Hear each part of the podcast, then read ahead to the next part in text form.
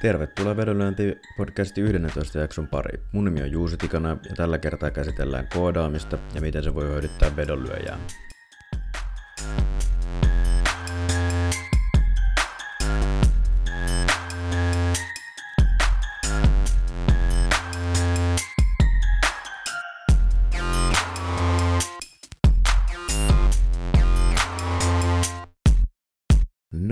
Sitten tosissaan mennään koodauksen pariin ja onko tämä nyt sitten jakso numero 11 vedonlyöntipodcastia jo ja ja tosissaan niin mennään enemmän tuommoisen niin vedonlyöjän näkökulmasta tuohon koodaukseen. Mä en usko, että niin kuin, tavallaan tämmöinen podcast ylipäätänsäkään on mitenkään paras tapa opetella tai opettaa koodaamista. Mutta tavallaan että vedonlyöjän näkökulmasta, että mitä hyötyä ehkä koodaamista voisi olla ja miten, miten tätä hommaa niin kuin lähestyä. Mähän en sinänsä ole mikään niin kuin ammattikoodari tai tai mitenkään tämmöinen, niin kuin voisi sanoa olevani mitenkään huippu, huippukoodari, mutta tota, valtaosa mun työstä on kuitenkin niin kuin koodaamista ja tilastoanalyysiä niiden vetojen lisäksi. Ja mä oon itse koodannut kaikki työkalut itselleni.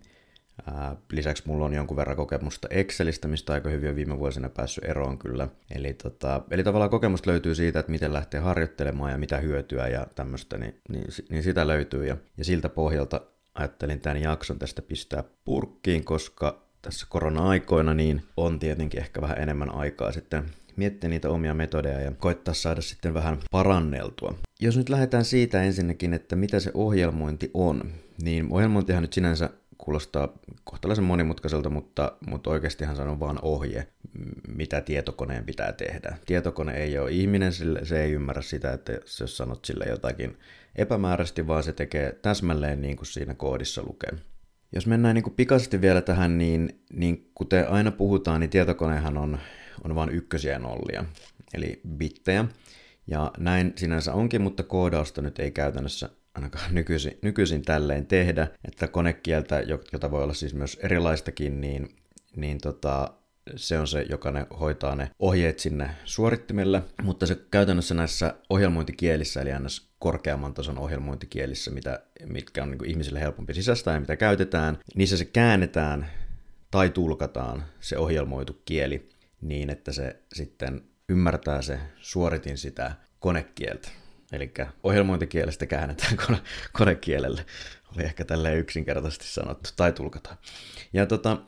niin se on pieni ero, eli se kääntäminen siis tarkoittaa sitä, että ne, se käännetään kerralla se, se koko koodi, jolloin se kääntäminen itsessään vie vähän pidempää aikaa, mutta sitten taas toisaalta se suorittaa sitä ohjelmaa paljon nopeammin. Ja sitten taas päinvastoin niin sitä tulkattavaa, niin sitä tulkataan tavallaan koko ajan siinä suorittamisen ohessa, joka sitten tekee siitä koodaamista vähän tehokkaampaa, vaikka ne ohjelmat, jotka on sitten taas tämmöisiä tulkattavalla koodauskielellä, ne voi olla vähän hitaampia tietyissä asioissa, mutta ne ei kuitenkaan niin kuin, tavallaan, tai sitä koodaamista on helpompi tehdä ja se pystyt testaamaan pieniä eri osa-alueita ja se mahdollistaa tällaisten paremmin tällaisten idejen, eli koodaustyökalujen käyttämisen. Ja sitten hypätäänkin siihen, että miten vedonlyöjä tästä koodaamisesta voi hyötyä. Mä itse jakaisin tämän ehkä kolmeen osaan, eli tavallaan kolme asiaa, mihin tätä voi käyttää, joita loppujen lopuksi oikeastaan kyllä kaikki vähän yhdistää se, että se hyöty on oikeasti se, että asioista pystyy tekemään paljon tehokkaampia ja kevyempiä ja nopeampia ja skaalautuvampia ja ties mitä. Ensinnäkin ja ehkä erityisesti niin sanoisin, että tiedon ja datan haku on se kaikista isoin asia. Eli tosi harvoin mitään dataa saa missään järkevässä muodossa, tai jos sitä saa, niin sitten kaikilla on samat datat ja se ei välttämättä ole sitä aina sitä parasta dataa, vaikka tietenkin tärkeintä on se, että miten sitä dataa käy. Mutta yleisesti siis sanoisin, että tällaiseen niin kuin datan hakuun, tiedon hakuun, muuhun, niin menee ihmisillä ihan sika iso osa ajasta siitä, mitä, ne niin kuin, mitä ihmiset käyttää vedonlyöntiin, niin siitä menee ihan liian iso osa ajasta menee johonkin datan hakuun, minkä pystyisi niin kuin helposti automatisoida. Tai ainakin esimerkiksi itsellä meni silloin, kun käytti lähinnä lähinnä Excelia alkutaipaleella, niin se oli, se oli hyvin vaivalloista ja meni tosi, tosi kauan niin kuin asiaan, minkä pystyy tekemään niin kuin 15 sekunnissa. Kaikki, mikä niin kuin vähänkään on samanlaista tai toistavaa työtä, niin sehän on niin kuin helppo automatisoida ja jotain muutakin pystyy sitten automatisoimaan. Pääsee sitten itse keskittymään tavallaan siihen tuottavampaan työhön, eli siihen ajatustyöhön ja ja analysointiin ja tutkimiseen, jos niin kuin miettii, että periaatteessa tämähän siis tosissaan kattaa sekä datan että sitten tuommoisen niin tiedonhaun, eli ei ole mitenkään niin kuin mahdotonta vaikkapa saada vaikka jotain, että hakee jotain tietynlaisia uutisia sulle aina tuo ja koostaa jonkun raportin tai, tai mitä tahansa muuta. Että se voi olla niin kuin myös tällaista kvalitatiivisempaa työtä, mitä sitten tulee aina tsekkailtu. Jos sä vaikka luet jotkut otteluraportit tietyltä sivulta aina, niin sieltähän voi tulla vaan niin kuin, ne vaikka sulle yhteen tiedostoon aina maanantaiksi tai whatever. no sitten toinen, toinen sitten osa-alue niin on sitten kertoimet, eli kertoimet nyt sinänsä jollain tasolla myöskin voidaan luetella dataa, mutta, mutta se kertoimien haku ylipäätänsä säästää aikaa. Ja esimerkiksi Pinnaclen se API niin on, on hyvin, hyvin näppärä se säästää aikaa siitä, että sun ei tarvi vaikka jos sä tykkäät lyödä EARLY-kertoimia, niin se säästää sitä, että, että sun ei tarvi niitä kyttäillä, sä voit automatisoida ja saada vaikka jonkun varoituksen siitä. Voi myös automatisoida sen itse vetojen jättämisen ja sitten jos muistaa paljon lyödä vetoa tai keräilee sitä muuta kuin Pinnaclelta, niin, niin sitä voi sitten myös niitä kerroin dataa sieltä sieltä rouhia itselleen sieltä apista, näin niin kuin nykyaikaista ja tallentaa sitä ja sitten myöhemmin tutkia, että mitä siellä on tapahtunut ihan oikeasti. Tässä tosissaan täytyy sitten muistaa ne, että kaikki ei välttämättä aina tästä tykkää, mutta kyllä noihin keinot keksii. Sitten kolmantena sitten on tietenkin nämä itse mallit, mallit ja metodit, eli tota, mä voisin melkein suoraan sanoa, että, että mä en kutsuisi mitään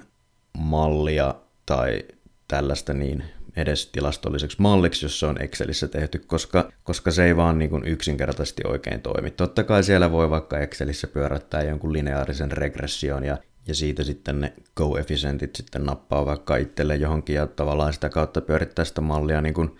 ns-automaattisesti, mutta on se oikeasti aika niin kuin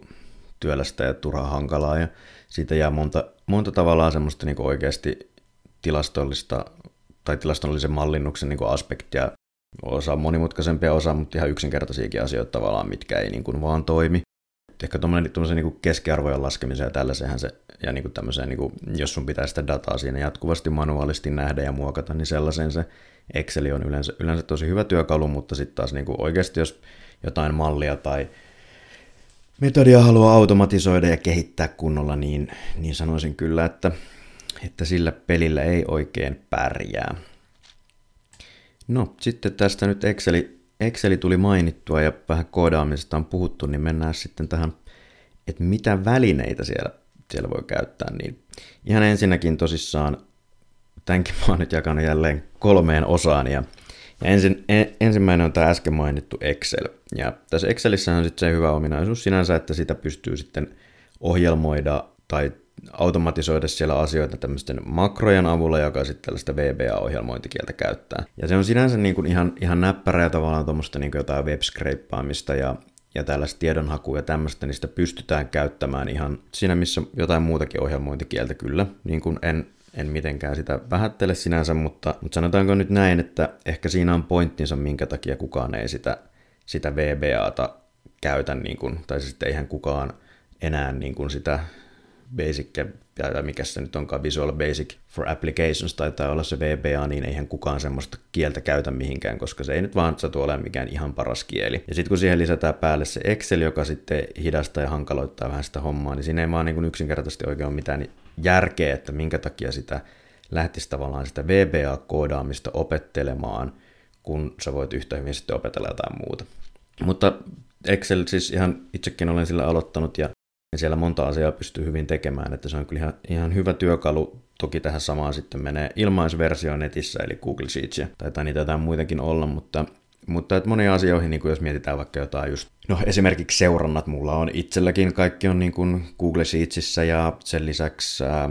jotain, jotain pikkujuttuja tulee aina välillä tehtyä, tehtyä siellä, jos pitää vaikka jotain lukuja heittää nopeasti ja,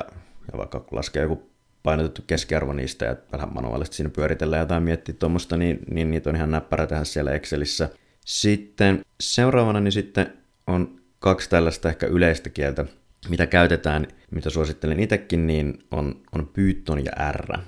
jotka varmasti on monelle, jotka on aiheeseen vähän perehtyneitä, niin tuttuja. Totta kai tässä sitten on muitakin vaihtoehtoja, esimerkiksi tämmöinen melko, melko uusi tilastollinen ohjelmointikieli Julia voisi olla ihan mielenkiintoinen. Se sinänsä se on vähän tavallaan uudempi ja selvettä, mutta kaikki on ihan niin valmista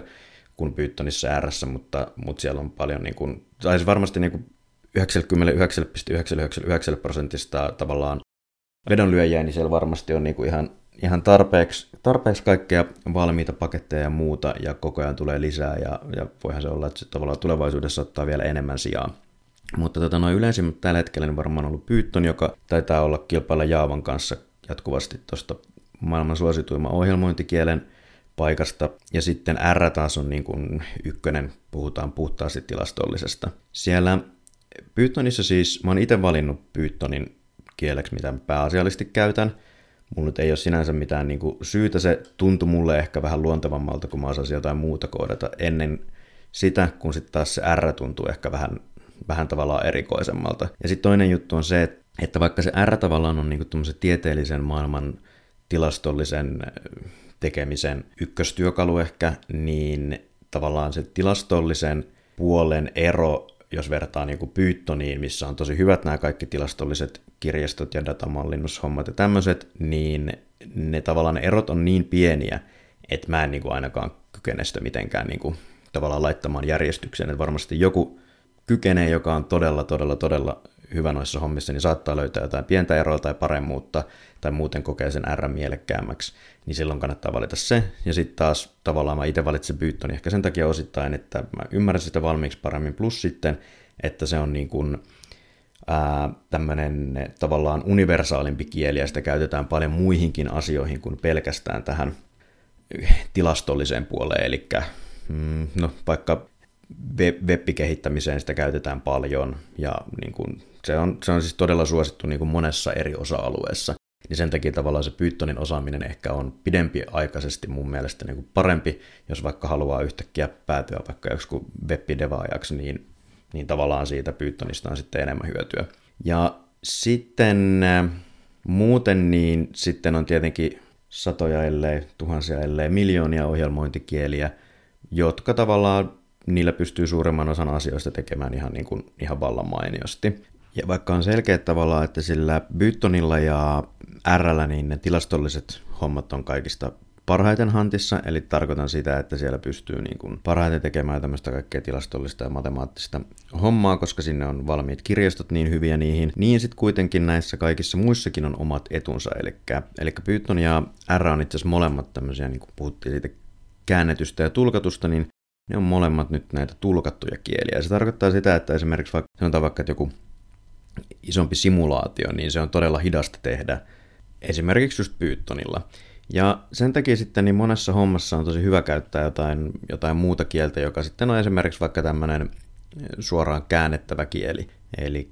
mä itse käytän Javaa, joka nyt sinänsä ei, no se on vähän mitä se, se yleisesti ehkä sanotaan, että se on tota, käännettävä kieli, mutta se on vähän semmoinen hybridimalli, ei nyt sinänsä, sinänsä mennä siihen, mutta pointtina tavallaan se, että se kaikissa tommosissa, niin se on niin kuin kymmeniä kertoja nopeampi kuin, kuin mitä sitten Python ja R ja, ja tota, varsinkin sitten jotkut Excelit ja muut jossain, jossain vaikka jotain kausisimulaatioita tai vähän tosissaan simuloin noita golfkilpailuja sekä sitten tennisotteluita, niin, niin molempiin niin se on ihan, ihan huomattavasti nopeampi sitten simuloida jollain muulla välineellä. Useinhan sitten keskustellaan, että mikä on niinku paras koodauskieli tai paras väline tai mitä tämmöistä, mutta ei, ei sellaista oikein ole, että käytännössä se ihan niinku yksi hailee, että millä tekee, kunhan niinku tekee omasta mielestään ainakin tehokkaasti hommansa, mutta niin kuin, niin kuin tässä ehkä tuli selville, niin ei, ei sinänsä oikein voi sanoa, että joku on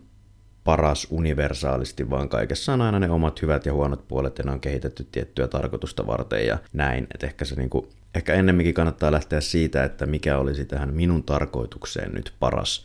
väline. Ja sitten tietenkin on taas jotain, niin kuin esimerkiksi tietyt kielet, vaikka joku, no Python on hyvin semmoinen niin selkeä sillä syntakstiltaan, joka, joka takia sit se on ehkä tosi helppo oppia monelle, en tiedä. Jollekin taas se R-logiikka on kaikista selkein, joihinkin tarvii nopeampaa hommaa. Excelistä omat, omat niin kuin hyvät huonot puolensa, jne. No, tämmöinen teoreettinen höpöttely on tietenkin aina hankalaa ja koodaamista on huomattavasti helpompi opetella. Jos, jos on jotain pientä tarttumapintaa, mitä lähtee tekemään ja käytännössä sitä oppii, niin laitetaan näistä kaikista vähän tällaista jotain esimerkkiä. Eli no ensinnäkin vaikka, niin, mikä mua itse on hyödyttänyt ihan sikana, niin mulla on niin tietokanta, mikä päivittyy automaattisesti. Siinä menee ehkä muutama minuutin, kun se eri lähteistä hakee kaiken tarvittavaa ja tekee kaikki tämmöiset niin muokkaukset, mitä ei ihan hirveän tarkasti viitittäisi selittää, koska se on jollain tasolla tämmöistä liikesalaisuutta tai vastaavaa, mutta, mutta joka tapauksessa kuitenkin, että se tekee niin kuin kaikki mahdolliset muokkaukset ja kaikki asiat, mitä se tarviikaan, ja sitten sen jälkeen se tallettaa ne oikeaan tiedostoon, jonka jälkeen sitten se ohjelma, millä mä sitten käytän ja lasken niitä arvioita, niin se lukee sitten sitä tiedostoa. Sinänsä tämä on niin ollut merkittävä asia, varsinkin siinä mielessä, että, että jos tätä niin kuin manuaalisesti tai edes semimanuaalisesti lähtee tekemään, niin tämä on niin kuin pitkä, 15 minuuttia, pari tuntia tai jotain, mitä siinä niin kuin menee. Ja jos sä joka päivä haluat lyödä tennikistä vetoa, joka päivä päivität sen tietokannan, niin se on aika selkeää, että jos teet vaikka 8 tunnin päivää ja siitä 12 prosenttia, eli yksi tunti menee tuon tietokannan päivittämiseen, niin se on ihan turhan paljon. Tämä tosissaan on vähän huono käytännön esimerkki, mutta ehkä yksi hyvä tämmöinen, mitä tähän voisi tulla mieleen, niin voisi olla tämmöinen jonkunnäköinen harjoitustyyppinen homma, että kävisi hakemassa ihan vaikka jostain tai LiveScore-sivulta vaikka jonkun sarjataulukon tai jonkun tilaston. Tavallaan se lähde, lähdekoodista kävisi sen lataamassa ja sitten muokkaa sieltä ne, mitä haluaakaan, niitä tietoja jonkunnäköiseen sitten muotoon. Se voi muokata siis johonkin CSV kautta Excel-muotoon tai sitten ottaa se tämmöiseen niin kuin Pythonin R dataframeen ja tätä voisit lähteä harjoittelemaan, laskemaan jotain yksinkertaisia juttuja, mikä on ollut kaikkien joukkueiden pisteiden keskihajonta tai jotain tämmöistä, niin kuin, koska sitten tästä se tavallaan saa aika hyvän semmoisen, no nettisivuja kuitenkin skreippaamista jonkun verran tulee tehty ja muutenkin siinä niin kuin, tulee paljon tällaista niin kuin eri, siinä tulee ensinnäkin opeteltua sitä niin kuin, nettisivujen lähdekoodia ja tavallaan sieltä asioiden löytä, löytämistä, eli niin kuin ne on yleensä HTML, ja tota, sitten sen lisäksi niin muutenkin tavallaan vähän niitä rakenteita ja miten niitä yleensä on sinne piiloteltu, ja joskus ne on silleen, että sieltä lähdekoodista myös sit löytyy tiedot, tiedot, että jos ne löytyy jossain järkevämmässä muodossa jossain nettisivuilla, niin kuin tallennettuna vaikka suoraan johonkin JSON-tiedostoon. Mutta sitten, että sä itse lataat sen JSONin CSV Excel tai sitten suoraan joku tommonen dataframe, niin siinä oppii tosi paljon ja noita tulee niinku aika usein käytettyä. Ja siinä myös muutenkin sit oppii niinku hirveän paljon just tämmöisiä niinku tietorakenteita ja, ja tavallaan sitä jotain niinku tommosia JSON hommia niitä tavallaan, että miten sieltä sitten saa parsittua kätevästi sitä tietoa ulos. Ja, ja sitten tosissaan, kun sulla on se joku tavallaan sulle itselle tuttu ja mielenkiintoinen datasetti siinä jossain Otan nyt vaikka tämmöisen Pythonin Pandas dataframeissa, niin, niin sit sen jälkeen sun on kohtalaisen helppo tavallaan lähteä sit sitä jotenkin muokkaamaan. Ja sitten seuraavaksi voitkin hakea jotain muuta ja yhdistellä kaikkea ja tehdä niinku tavallaan lähteä sitä kehittämään eteenpäin. Seuraavaksi niin kertoimiin tulee itse asiassa aika hyvä esimerkki ja tämmöinen, mitä niin kuin periaatteessa kaikki voi tehdä ja oikeastaan lähes kaikki jossain tasolla hyötyy siitä. Ajatellaan nyt, että haluat tämmöisen botin, joka kyttäilee, että koska Pinnaclelle tulee avauskertoimet. Sanotaan nyt vaikka, että haluaisit Earlynä pelata jääkiekkoa, vaikka suomalaista liigaa, niin tota, no, sulla pitää olla jotkut tietorakenteet, mistä sä sitten tavallaan näet sen, että monta kohdetta siellä on nyt ollut avoinna tai muuta. Ja sitten ensimmäisessä vaiheessa teet Pinnacle apiin haun kohteiden määrästä ja, ja tota, katsot tavallaan, otat siitä tarvittavat tiedot, mitä haluatkaan ja ja tota, sitten kakkosvaiheessa, kun sä vertaat sen lukumäärän siihen edelliseen, ja jos se on kasvanut, niin sitten sä lähdet varoittamaan siitä, tai se ohjelma hyökkää sitten toiseen johonkin funktioon tai aliohjelmaan ja lähtee varoittamaan sitten ohjelman käyttäjää tai kenelle se nyt ikinä se varoitusviesti meneekään. Eli tarkoittaa sitä, että jotain kautta tulee sitten sähköpostilla, tai tosi hyvä esimerkiksi on Telegram tähän näin, niin se tulee viesti, että että nyt on hei uusia kohteita tän ja tämän verran auki. Se voi, voit ottaa siihen vaikka ne uusimmat kohteet, mitä siellä on auki tai mitä tahansa. Tämä on niinku, ehkä helpoin on se lukumäärä, koska sitten sun ei tarvitse sieltä Pinnacle apista lukea muuta kuin niiden lukumäärä, mutta, mutta kuitenkin tässä on niinku miljoonia jatkokehitysmahdollisuuksia. Ja sitten niin, sulla on kaikki kohteet siinä ja kaikki ma- muut mahdolliset. Ää, Telegramilla on tosi helppokäyttöinen API, mitä pystyy käyttämään, mutta sama toimii siis myös esimerkiksi Gmaililla ja, ja tota, itse en ole näihin kumpaakaan koskaan aikaisemmin perehtynyt, mutta tuommoisella niin 15 minuutin googlettamisella saa hommat kyllä toimimaan ainakin jossain muodossa. Ja sitten sen jälkeen onkin kyse siitä, että miten sitä kannattaa kaikista optimaalisimmin käyttää. Sitten sen jälkeen niin kuin meillä on nyt tavallaan se, että se hakee ne kohteiden määrätä vertaa sitä edeltävään, niin sitten sen jälkeen meillä pitää olla tietenkin sit joku, missä sitä pyöritetään. Eli sä voit totta kai tämmöistä pientä ohjelmaa pyörittää sun omalla koneella, mutta ehkä joku serveri homma voisi olla helpompi. Niitähän on netissä ihan niin kuin ilmaisia ja puoli-ilmaisia ja varsinkin tämmöisiä pikkukäyttöön niin, niin täysin riittäviä ilmaisiakin versioita, jossa tavallaan ideana on se, että, että sä laitat sen ohjelman sinne serverille pyörimään ja se sieltä käy koko ajan hakemassa sitä Pinnaclen apin dataa. Silloin sun ei tarvitse pitää konetta siis itse päällä. Sitten tosissaan se pitää ajastaa jollain tasolla, että jos vaikka sinne serverille siellä on joku,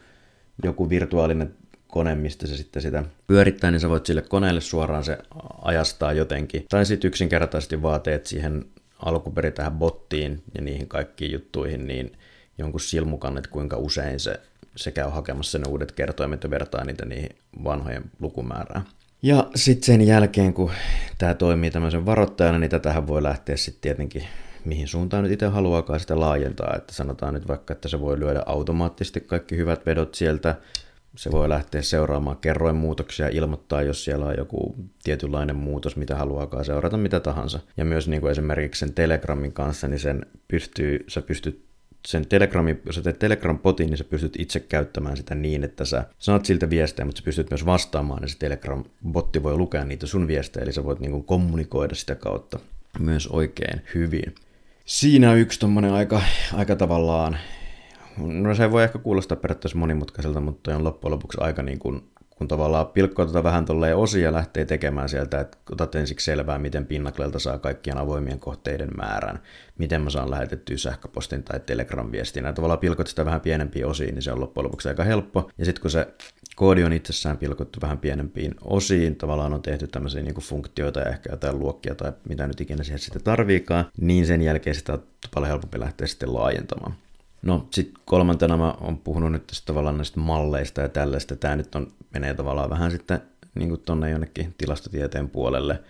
mutta, mutta kaiken kaikkiaan niin kaikkia malleja ja muuta on huomattavasti helpompi yhdistellä ja automatisoida. Pythonilla R, mä nyt en sinänsä ehkä tähän lähde mitään niin kuin suorilta käsin heittämään mitään niin kuin esimerkkejä, mitä kannattaa tehdä, koska sit se vaatii jonkin sortin tilastotieteellistä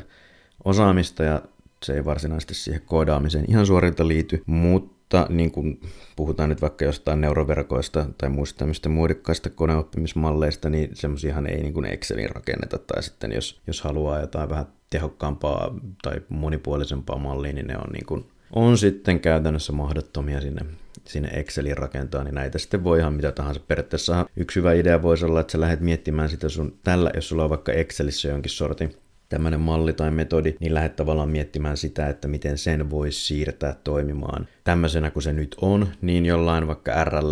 ja sitten sen jälkeen, niin kun sä oot sen saanut tehtyä ja kokemus karttuu, niin, niin tavallaan lähtee sen jälkeen sitten muuttamaan sitä sille, että se toimii automaattisemmin. No, miten tämmöistä ohjelmointia sitten kannattaa lähteä opettelemaan? Ensinnäkin täytyy sanoa se, että vaikka monesta aina tuntuu ja on ehkä semmoinen yleinenkin harhaluulo, että ohjelmointi on jotenkin vaikeaa, niin se ei missään nimessä pidä paikkaansa. Totta kai tietenkin meitä ihmisiä on monenlaisia, kaikilla on vähän erilaiset vahvuudet, mutta sanoisin keskimäärin ehkä, että ohjelmointi on kuitenkin aika helppoa ja loogista hommaa. Ja täytyy niin kuin muistaa tavallaan se, että tuommoiset niin asiat, mitä vaikka vedonlyöntiin hyödyttää hyvin paljon, niin ne on hyvin alkeellista koodaamista tosi usein, eli silloin ei oikeasti voi mitenkään niin kuin minä mestarikoodarina tai vastaavana pitää itteensä. Koodaamisesta aina puhutaan sitä, että että jos jotain osaa vähän koodata, niin sen jälkeen on sitten helppo, helppo vaihtaa kieltä ja näin, ja se pitää täysin paikkansa. Ja mä oikeastaan sanoisin, että ylipäätänsä muutenkin niin kuin ohjelmoinnin tavallaan harjoitteluun on tärkeää osata jotkut perusteet. Eli kaikissa kielissä on hyvin paljon niin kuin samanlaisia asioita, eli tämmöiset niin kuin rakenteet, puhutaan tietorakenteista, muuttujista ja muista, niin, niin ne on niin kuin hyvin samankaltaisia. Esimerkiksi tai joku silmukka. Kaikissa kielissä on niin jotain silmukoita about tai tavallaan vastaavia rakenteita, niin sitten kun sä ymmärrät niitä rakenteita hyvin jostain kielestä, niin tavallaan sun on helppo lähteä soveltamaan niitä samoja ajatusmaailmoja sitten myös muihin kieliin. Totta kai kaikissa on niin pieniä eroja, mutta tavallaan pääpiirteittäin sieltä on helppo etsiä samankaltaisuuksia. Ja toisekseen, niin siinä on vähän semmoinen homma, että jos niitä perusasioita ei ymmärrä, niin sen, siitä on tavallaan tosi vaikea lähteä eteenpäin. Eli tavallaan jos ei ole kokemusta eikä sitä teoriaosaamista, niin ei osaa hahmottaa niitä ratkaisuja. Eli vaikka, no okei, tämä nettisivujen skreippaaminen, mitä aikaisemmin puhuttiin, niin se oli melko yksinkertainen esimerkki ja tämmöinen sen nyt ehkä voi, voi tavallaan moni päätellä, mutta jos et sä tiedä niin kun toimintatapoja yleisesti tai sä et ole mitään tehnyt, niin sä et, sun on tavallaan tosi vaikea lähteä soveltamaan. Ja sitten sen lisäksi totta kai kannattaa niin kuin pyrkiä kehittämään itseään ja lukemaan niin kuin muiden koodia ja katsoa, miten muut on ratkaissut jotain ongelmia, niin sitten sieltä saa niin kuin tavallaan siihen omaan tekemiseenkin oppia, ja sitten sitä pystyy taas seuraavalla kerralla, kun tulee joku ongelma, niin se voi olla silleen, että ahaa, joo, niin on, tommonen silmukka tässä voisi olla, tai, tai teenpä tästä nyt tämmöisen dictionarin, ja sitten sieltä haen tuolla avaimella aina tämän, ja niin kuin että tavallaan, että se, jos ei sitä pohjaosaamista ole, niin sun on tosi vaikea lähteä miettimään edes, että miten sitä sovelletaan. Ja nämä on niin kuin tavallaan ne yleiset kompostuskivet. Sen lisäksi, että sen koodaamisen opettelu niin on oikeasti hyvin pitkälle, niin kuin, tai että sitä on tosi paljon helpompi ja miellyttävämpi lähteä opettelemaan, jos sulla on jotain konkreettisia käytännön sovelluksia, mihin sä sitä käytät, mitkä sitten on sulle niin kuin itselle oleellisia. Eli miten tavallaan ikinä sä lähetkään sitä opettelemaan sitä koodaamista, niin mä suosittelen tavallaan, että aina siinä pitäisi pyrkiä jollain tasolla saamaan tavallaan siihen rinnalle, vaikka sä kävisit jotain nettikurssia tai mitä tahansa, niin tavallaan, että sä miettisit niitä, jos siellä on harjoitustehtäviä tai jotain muuta, niin sä miettisit hetkinä, mihin mä voisin nyt tätä käyttää tässä muun muassa jalkapallovedonlyönnissä tai muussa. Ja sitä kautta sä tavallaan opit sieltä niitä käytännön sovelluksia, sä pystyt lähteä tekemään niitä. Ja tolleen, että jos nyt käytetään nettikurssia, joo se vie jonkun verran aikaa, mutta siinä on niin kuin tosi nopea niin kuin oppimiskäyrä ja sen jälkeen kun sä lähdet oppimaan sitä, ja jos ahkerasti sitten teet jotain omia sovelluksia siihen rinnalle, niin hyvinkin nopeasti sä oot oikeasti jopa, ei nyt sanota, että mikään niin kuin huippukoodari, mutta kuitenkin silleen, että pystyt tekemään niin kuin about kaikki sun omat ratkasus, mitä sä nyt oot tehnyt, niin muuttamaan sinne jollakin koodauskielelle ja sen jälkeen lähteä sitten vähän tehostamaan sitä hommaa. Käytännössähän niin, mä toivon noita nettikursseja, aika paljon löytyy tommosia niin kuin koodaus, koodauskämppejä ja YouTube videoita niin kuin koodaamisesta ja näin. Ne on niin kuin aika hyviä ja esimerkiksi vaikka kun mä aloin itse sitä Pythonia koodaamaan, niin mä katsoin, en nyt ehkä ihan kokonaan jaksanut sitä katsoa, mutta katsoin jonkun aikaa niin kuin tämmöistä neljän tunnin YouTube-videoa, missä opetettiin Pythonia koodaamaan sen niin kuin perusasiat. Mutta tavallaan se ongelma on se, että jos et sä tiedä sitä perusteoriaa jo valmiiksi, niin sen videon katsominen on ihan turhaa, jos, jos joku, se sulle joku sanoo, että nyt tässä on tämmöinen muuttuja, ja sä et tiedä, mitä se muuttuja tarkoittaa tai mitä sillä muuttujalla tehdään, mihin sitä voi käyttää, niin eihän siitä ole sulle mitään hyötyä. Ja sen takia mä suosittelen, että se jollain tasolla sen, niin sen perusteorian lähdet, lähdet opettelemaan. Ja netissä näitä koodauskämppejä ja kaikkea löytyy tosi paljon, mutta nythän on sitten myös varsinkin tänä korona-aikana niin avoimet yliopistot on, on avannut sitä, sitä opetustarjontaansa silleen, että mun mielestä mä luin, että pystyy, kaikki yliopisto-opiskelijat pystyy opiskelemaan minkä tahansa avoimen yliopiston kursseja ilmaiseksi. Ja sitten täytyy myös muistaa se, että jos vaikka et olisikaan yliopisto-opiskelija, eli et ole käynyt peruskoulun tai oot käynyt yliopiston 30 vuotta sitten, niin sun on täysin mahdollista kuitenkin osallistua näihin avoimen yliopiston kursseihin, joilla ne maksaa jotain, en mä nyt tiedä paljon ne maksaa, mutta jotain varmaan muutamia kymppejä. Niin tota, ainakin muistelisin, että joskus, joskus omina opiskeluaikoina oli silleen, että avoimen yliopiston kurssit maksoi suurin piirtein 10 euroa per opintopiste, mitä siinä kurssissa oli. Nämä on niin tosi hyviä, siellä on kooda- koodauksensa se hyvä puoli, että ne yliopistokurssit on tehty silleen, että siellä pystyy opiskelemaan käytännössä kaiken netissä. Ja se on tavallaan just näiden korona-ajan kurssien tarkoituskin, ja sen takia siellä on tosi paljon niin kuin, kursseja tarjolla. Eli sitten jos katsottiin, niin kun mä katsoin vaikka tuosta Helsingin yliopistokurssitarjontaa, niin siellä on tämmöinen joku perus, peruskoodauskurssi, mikä kannattaa niin ottaa pohjille, mutta sitten sen lisäksi siellä on esimerkiksi niin Pythonin data-analyysikurssi, jos tavallaan vaikka ne pystyisi yhdistämään, niin mä sanon, että jos suoritat ne kaksi kurssia kesällä, oot syksyllä jo niin kuin puolivalmis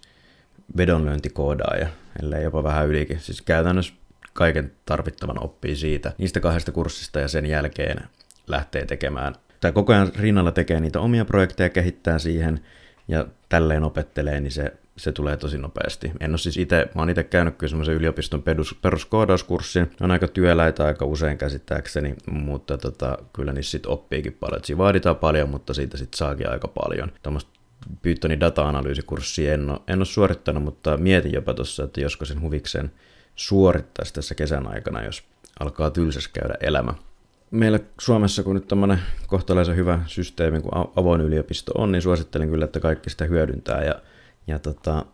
vaikka sitä tarvittaessa maksaa sitä, tai tosissaan kaikki muut yliopisto-opiskelijat saa. En voi olla koskea jotain ammattikorkeakoulujakin, en ole, en ole ihan varma siitä, kun en, en enää ole ihan niin sy- syvällä tässä gameissa, mutta että kannattaa ehdottomasti noita hyödyttää. Ja siellä on niin kuin tavallaan se hyvä, että se on kuitenkin ihan joku tavallaan oikeasti miettinyt sen niitä opiskelijoita varten ja miten se tavallaan menee ja siellä on tehtävät tehtävät tehty sitä varten ja harjoitustyöt tällaiset ja ne kun tekee sieltä, niin pääsee kyllä tosi nopeasti eteenpäin. Ja kuten mä sanoin, niin kannattaa aina olla niitä omia projekteja siinä rinnalla. Eli kun saat inspiraatiota, niin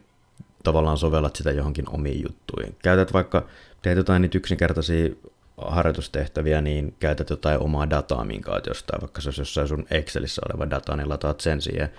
R tai, R tai Pythoniin sinne ja alat tavallaan sitä pyörittelemään sitten. Tuossa nyt muutama tuommoinen ehdotus tuommoiseksi jonkinnäköiseksi projekteiksi tulisi. Ja tosissaan niin kuin, se on aika hyvä semmoinen ohjenuora, että lähtee vaikka miettimään edes alkuun sitä, jos ei tavallaan ole taitotasoa sille miettiä, että mitä voisi tätä lähteä kehittämään, niin sitä, että lähtee tekemään niitä sun nykyisiä olevia tavallaan metodeja jollain toisella tavalla kuin esimerkiksi sillä Excelillä, niin sen jälkeen on tavallaan huomattavasti, huomattavasti helpompi, kun sä tavallaan siinä automaattisesti hiukan opit siinä samalla, niin sun on huomattavasti helpompi lähteä sitten miettimään, että hetkinen, nythän mä tein tämän osan niin kuin näin, niin minkä takia mä en käyttänyt tätä samaa tässä näin, koska se olisi ollut paljon tehokkaampaa ja sä tavallaan kehityt siinä koko ajan ja loppujen lopuksi olet mestareiden mestari. Jos jotain niin kuin kaipaa jotain konsultaatiota, että voisiko tämmöisen tai tällaisen tehdä, niin laittakaa ihmeessä vaan kysymyksiä tulemaan. Ei, ei ne ei ole, niin kuin, jos nyt ei ole mitään ihan, ihan mahdottoman pitkiä konsultaatiotehtäviä, niin ihan mielellään vastaa niin nopeisiin kysymyksiin, että hetkinen, mulla olisi tämmöinen tämmöinen juttu, niin voi laittaa ihan, ihan privaviestiä tai sitten kommentoida vaikka Twitterissä johonkin. Sitten niin kuin tästä jatko, jatkokehitykseksi, niin, niin suosittelen ehkä sitten harkitsemaan jotain, että jos jotain tilastotiedettä opiskelisi kanssa. Tilastotieteessä ehkä vähän on se huono puoli, että jos on nyt tosi huonot osaamiset, tai tosi huono osaaminen tilastotieteestä, niin siinä menee jonkun aikaa ehkä vähän pidempään, musta tuntuu, että sä pääset oikeasti niin kuin tosi hyvin sisälle, eli siellähän nyt on perustilastotieteen kurssit käsittelee niin kuin jotain aiheita, kuten keskiarvoja, mediaania, niin kuin tämmöiset hyvin yksinkertaiset tilastolliset te- testit, ja sitten mennään johonkin niin kuin jakaumahommiin ja, ja tämmöisiin, mutta sitten, että oikeasti päästään niin kuin mallintamaan tai jotain, niin ne ei ole niin kuin ne ihan, ihan ensimmäiset kurssit. Eihän ole, ei ole niin kuin olemassa oikein mitään sellaista niin kuin esimerkiksi vedonlyöntikirjallisuutta, missä niin kuin kerrottaisiin jostain, että miten, miten mallintaa tai jotain, että sen tavallaan sen kaiken tuommoisen niin mallinnusopin koodausopin, niin sen on pakko tulla jostain muualta, esimerkiksi vaikka just niin kuin yliopistomaailmasta tai itse opiskelemalla jostain muualta ja tutkimalla, niin, niin, niin. Tämä on tavallaan sinänsä niin kuin sinänsä mun mielestä niin tuo yliopistomaailma on, on paras homma ja kuten sanoinkin, niin tuossa nyt koronan takia, niin siihen avoimen opiskeluun etäkursseihin varsinkin niin on nyt panostettu tosi paljon. Näin. Siinä varmaan suurin piirtein kaikki tällä, tällä kertaa. Ää, ei muuta kuin jos tulee jotain kysymyksiä tai jotain haluaa jotain tarkennuksia näihin hommiin tai jotain neuvoja, kommentteja lisää, niin, niin laittakaa tulemaan, kyllä mä niihin aina pyrin vastailemaan, jos ei nyt mitään ihan älyttömän pitkiä ole. Näkemiin, ei, kun kuulemiin, että tässä pitää sanoa.